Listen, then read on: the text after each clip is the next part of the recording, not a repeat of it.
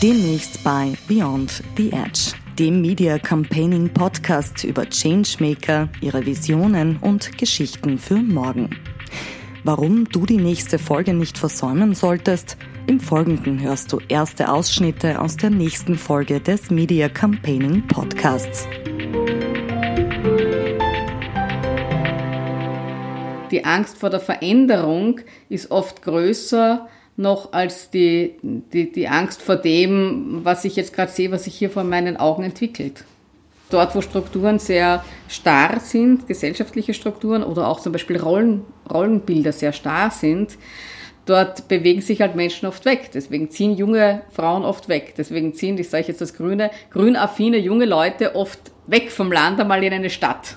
Man braucht nicht immer und dauernd ein Auto. Aber für die Gelegenheiten, die man, wo man am Land ein Auto braucht, oder in, in, gerade in, in, manchen Regionen im Burgenland, ähm, dort soll ich eins zur Verfügung haben. Muss das unbedingt mein eigenes, mein Eigentum sein? Es ist doch wichtig, dass ich eins habe, wenn ich es brauche. Was für mich eher das Belastende ist, ähm, dass äh, ich als Politikerin dann auch in der Öffentlichkeit, äh, vor allem auf äh, Social Media, als Person oft so herabwürdigend behandelt werde oder kommentiert werde. So als, wenn, wenn, als wäre ich ein Unmensch, bloß weil ich äh, einen politischen Vorschlag von jemandem anders, anderen anders bewerte oder, ja, oder sozusagen überhaupt eine andere Argumentationslinie zum Beispiel habe.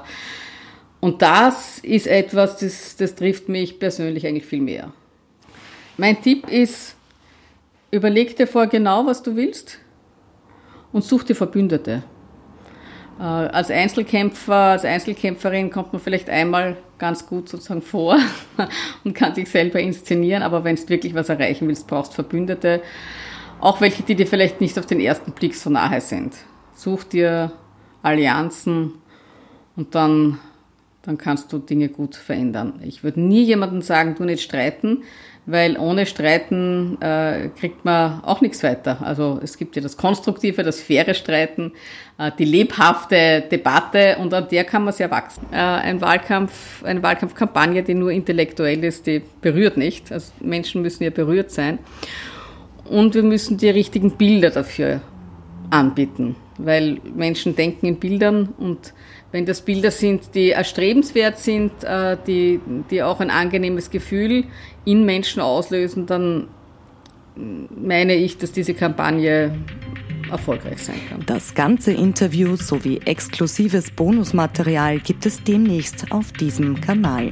Jeden zweiten Montag im Monat neu auf mediacampaigning.net.